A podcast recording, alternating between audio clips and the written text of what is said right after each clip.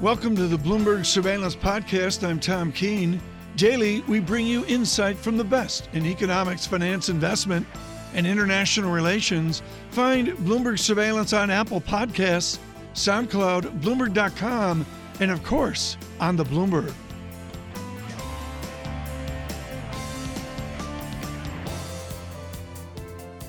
We are privileged to have with us this morning someone with a substantial understanding and read in on our international economics and politics with Citigroup, their chief global political analyst, Tina Fordham, in our London studios. An extraordinary day and history being made. Your evil task is you have to sort it out and write a memo. Get out front of Catherine Mann and Willem Buiter and give us a briefing on how you will write this up today for Citigroup London. Well, it wouldn't surprise uh, you for me to say that I'll refer back to what I've been saying all along. Trump wants to change the international order. And even before he took office, of course, we were talking about pressures on the post war international system. Trump has accelerated that. Um, perhaps, uh, you know, the obituary for, for NATO has been written many times before, by the way. Yes. And, and NATO comes out of this uh, with a more robust budget. But one of the most striking things about this for me is is how much President Trump was telegraphing certain headlines back the, to the domestic audience ahead of midterms, and that was, "I shook down everybody in that room. Everybody ended up happy." Um, yeah, everybody was happy. And and yeah. and the U.S. is no longer paying the freight for what we used to call um, the peace right. dividend here in Europe. Part of this is his own style, and there's people that agree with his style. He has really his ratings have been extremely good across America, and part of it is his huge nostalgia for another time and place, and yet his disdain for the sequential presidents that we've had over the last number of years. Is his nostalgia doable, or is it just impossible? To go back to what he perceives as another time and place. Uh, political nostalgia is, is something that's present everywhere, and of course, it, it, also was manifested in the in the Brexit debate. And and part of what I think it harkens back to is actually a desire for much more simple times. And when you heard the president's press conference today at, at NATO uh, in Brussels, he spoke in big clear themes, not about the detail when he was asked about right. specifics. Um, but he doesn't have nostalgia for the sole superpower moment. That's quite clear, and he's been very consistent about saying he thought that uh, that that uh, wasn't fair, wasn't fair burden sharing, and a lot of Americans agree with him. Uh, Citigroup cares about Brexit, obviously, with the city and with the financial commitment that uh, Mr. Corbat and others have made interpret for us this silly white paper that's coming out. I, will anyone read it? I guess is the first question. But what's it mean for the city and the financial sector? And are you a London optimist? Well, um, th- th- that's a that's a mixed bag. I'm not sure a lot of people will read the white paper, including members of the cabinet. Uh, we we are of course uh, moving away from uh, expertise and fact-based analysis. Um, I think we can observe here in London, though, that the so-called hard Brexiteers are really running against a, a brick wall in terms of their mm-hmm. Uh, optimism about realizing their vision, and of course, hard Brexit uh, means no access to the custom union and mm-hmm. everything mm-hmm. else. In terms of the City of London, uh, and of course the, the, the, companies that I talk to, I spend a lot of time going and talking to CEOs all around uh, Europe uh, in particular. Um, companies have been making their plans for some time now. They're not going to wait right. until a white paper is out. And we saw an announcement from Airbus, for example, well, with, with that in point. Please tell us tomorrow when we interview you. You'll be at Blenheim tonight for dinner. Absolutely, a- absolutely. It's just a question of which uh, which diamonds, Tom. Which which diner, Tina Fordham.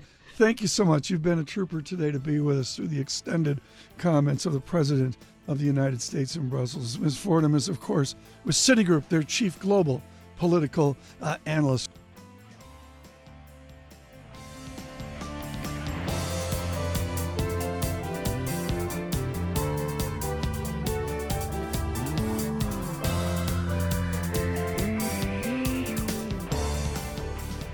Let's focus on what's going on in the world economy and uh, and what's great about it is Mickey Levy's seen every episode of Downton Abbey, so it works. well, and he's probably visited Jerome Avenue at one point too. Mickey Levy is the uh, chief uh, market economist, uh, is the chief economist rather for the United States, Americas, and Asia for Berenberg Capital, and he joins us here in our 1130 studios. Mickey, thanks very much for being uh, with us. Um, now, you know, I should just also mention that you served as at Blenheim Capital Management, so there's a kind of relationship there. Uh, what do you make of what's happening in, in the world's economy? Do you think that the United States is out of sync with what is happening globally, or is the United States leading uh, the uh, the trend in, in economic performance? Last year, there was extraordinary synchronization in global growth, particularly Europe, Japan, the US, all of them were growing way faster than potential, and emerging nations were doing well. This year, uh, Europe has slowed down a bit, but is still healthy on average. Japan is still has slowed down, but is on average, and, and the US has a lot of momentum. Okay, and, and emerging nations are still doing well. So the global economies are doing well. Um, but what's so extraordinary, I just watched the um, uh, President Trump at NATO in his questions and answers, is the, the dynamics going on in the world, both econ- in economics, p- politics, um, and and trade negotiations and NATO negotiations. It's just extraordinary. And when we when we think about what's what's going on, yes, the U.S. is speaking from a position of strength. Um, within Europe, despite everything okay on average, we all know that that there are major problems in in Italy. Um, we know there's Brexit issues. We know uh, Germany is very fragile politically. Um, one point I, I and, and and amid all this, China continues to grow rapidly, and China just wants to keep everything including all their trade and, and investment policies just the way they are.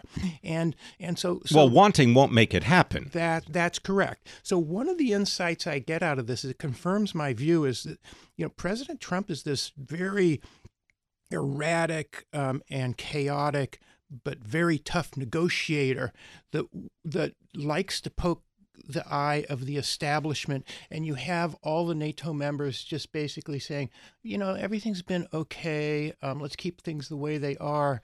And and be nice to yeah, each but other. How, and, but and Trump comes in and basically says, "Wait a second, I'm going to ruffle everybody's feathers." And so one insight from this is, in Trump's mind, he does he thinks about trade negotiations in the same breadth as thinking about Russia, the pipeline, China, uh, NATO. It's all intermingled, and and he. But wouldn't that confirm the idea that that it, that we are in some kind of global world where things are interconnected, and that one thing does affect another thing? Oh, absolutely. And another thing to keep in mind is that when you look at the world from Europe's perspective, or uh, Japan's or China's perspective, or the U.S., every country desperately needs each other for trading. And so Trump is pushing the envelope, but ultimately, er- every country will ultimately be willing to negotiate. And, and so, one insight I got from today is just, you know, Trump is going to um, push China, and China will eventually give in on some of their unfair trade practices. And and there were several comments today in in, in the in the press conference about um, uh, Russia and Putin. Well, he's headed oil. to um... and and I think Putin Right. has more. He he wants to meet with with Trump more than Trump wants to meet with Putin because they desperately need something. You know, the the, the natural gas issues critically important. Thank you very much. Mickey Levy is chief economist for Berenberg Capital for the United States, Americas, and Asia.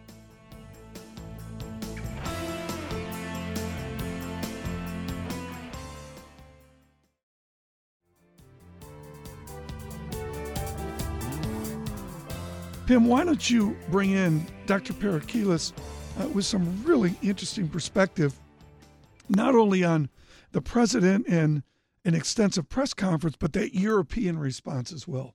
Well, I just want to bring him in as the assistant project director for the U.S. project at the Chatham House.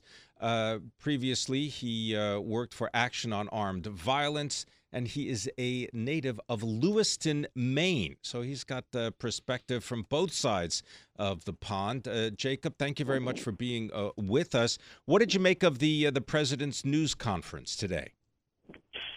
It's been a fairly chaotic 24 hours. Um, it's hard to have one sort of singular takeaway um, unless you look back and remember that actually the president has been um, critical of multilateral institutions and of NATO and of NATO allies for well, going back through his campaign and even before that, uh, he he looks at what he sees as the balance sheet, and it's important to draw the distinction between what he sees as the balance sheet and what other American political observers or the rest of us might see as the balance sheet, um, and just sees debt.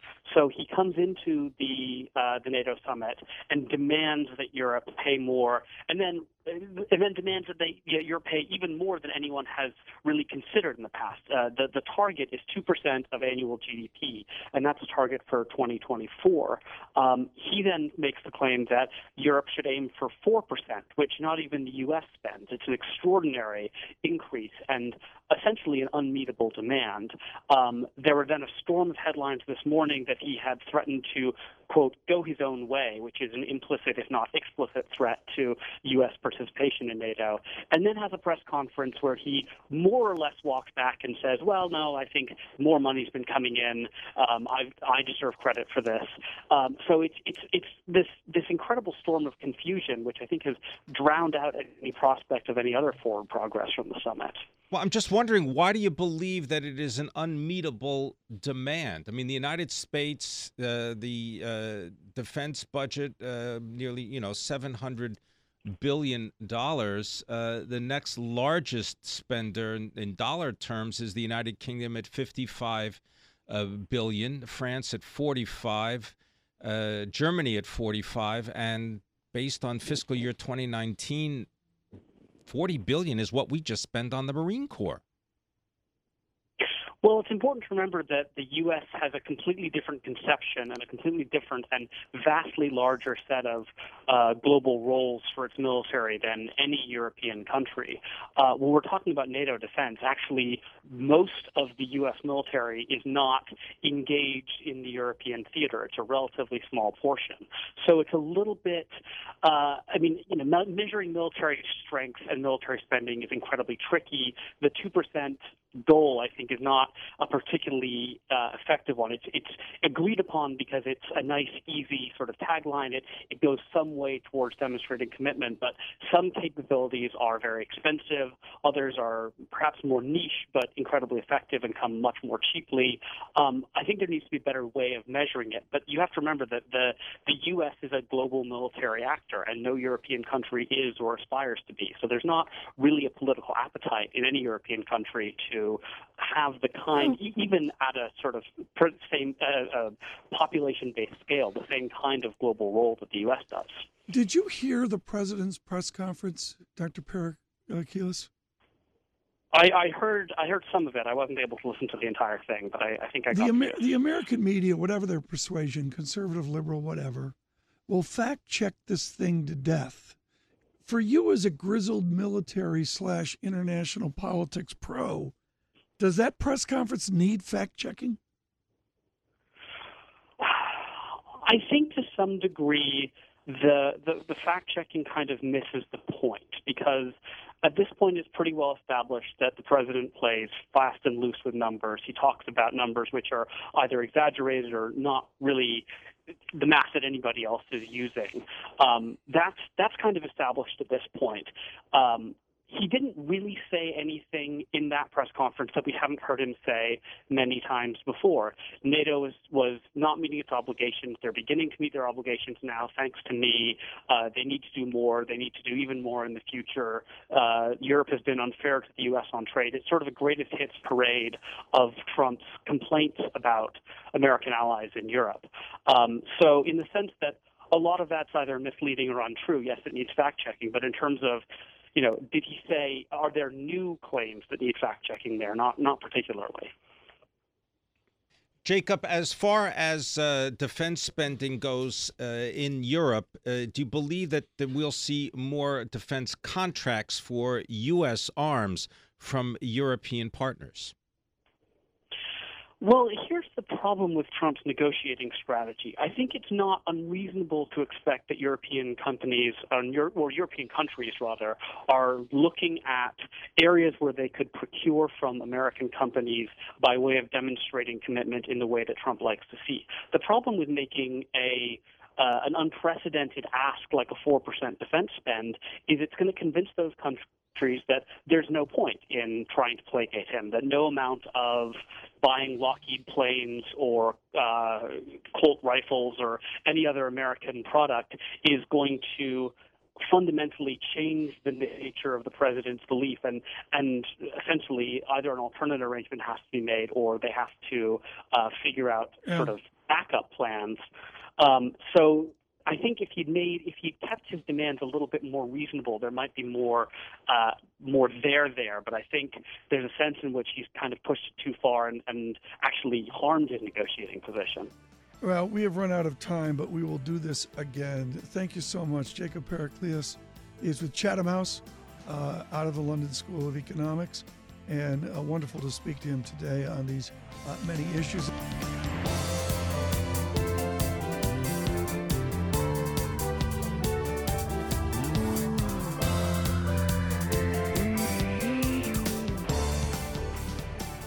Um, let's uh, pay attention now to uh, Brexit, and uh, I want to bring in Victoria Hewson, who is uh, international uh, senior counsel for international trade in the competition unit for the Institute of uh, Economic Affairs. Victoria, I- I'm just wondering, based on what you know about the plan for Brexit, what exactly do you believe Britain is prepared to do right now other than put out a white paper? Are they prepared to leave the European Union? Well, this has been um, one of the great bones of contention that the Brexit supporting members of the government have had, which is that effectively there's been very little to no preparation for leaving the customs union and the single market actually done in operational terms. And the concern is that that has left us in a very weak position in terms of our negotiations with the European Union because they know that we're not really in a position to be able to walk away with no deal. Therefore, we will have to accept whatever it is they're willing to give us. That's um, certainly not something that um, the Prime Minister and the, the, Treasury would accept. They would probably argue that there's been a lot of preparation going on behind the scenes. It's not all visible, but unfortunately, that seems to be the perception that um, that a lot of people have in this country. Well, uh, Victoria, I'm wondering if you could just offer one example of, uh, let's say, the ferry business, you know, the shipping companies, and what steps they are taking, if any, in order to prepare for what might happen after March 29th, 2019. That's the Brexit deadline. Yeah, that's a great example actually, because there's there's a bit of a split here between the, um, the the, ferry operators and ports who operate on the short crossing between England and France, the Dover to Calais route, and that's actually where the vast majority of UK to EU trade routes through, and that's really a very frictionless. Lorries drive onto the ferry at Dover or drive on, onto the Eurotunnel and then drive off the other side, and, and, and that's the that's the transit yeah. is, is finished. Now for them, it's a very it's a very big deal if you are introducing new frictions to that process. So they're very worried. On the other hand, the other ports, for example, on the east coast of England, um, which are much bigger ports that deal with containerized shipping, they're quite excited about this because this is a huge opportunity for them to win back some of that business from the short crossing. However, both sets of businesses need to know what exactly it is they're preparing for in order to be able to make the investments to to really make the most of it in, in the one case or to, to mitigate the um, the difficulties on the other hand.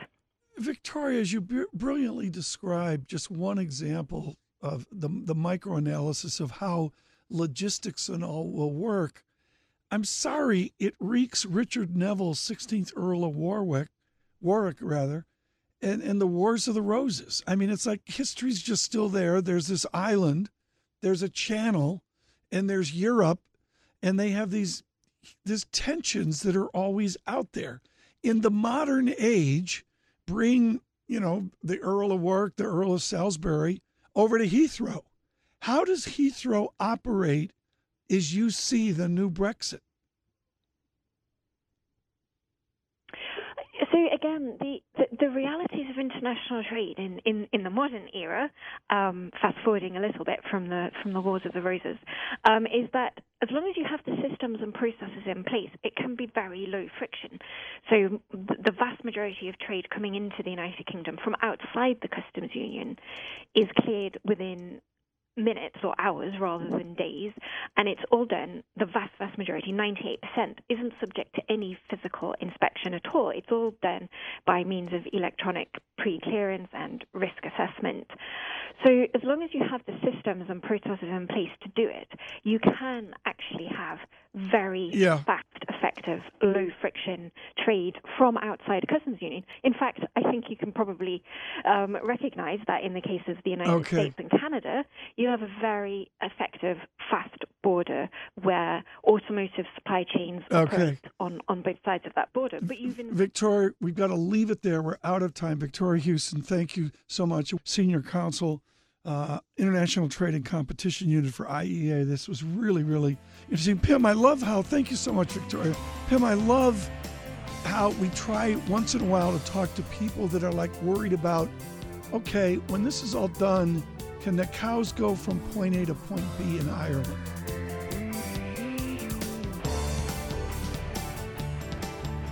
Thanks for listening to the Bloomberg Surveillance Podcast. Subscribe and listen to interviews on Apple Podcasts, SoundCloud, or whichever podcast platform you prefer. I'm on Twitter at Tom Keene. Before the podcast, you can always catch us worldwide on Bloomberg Radio.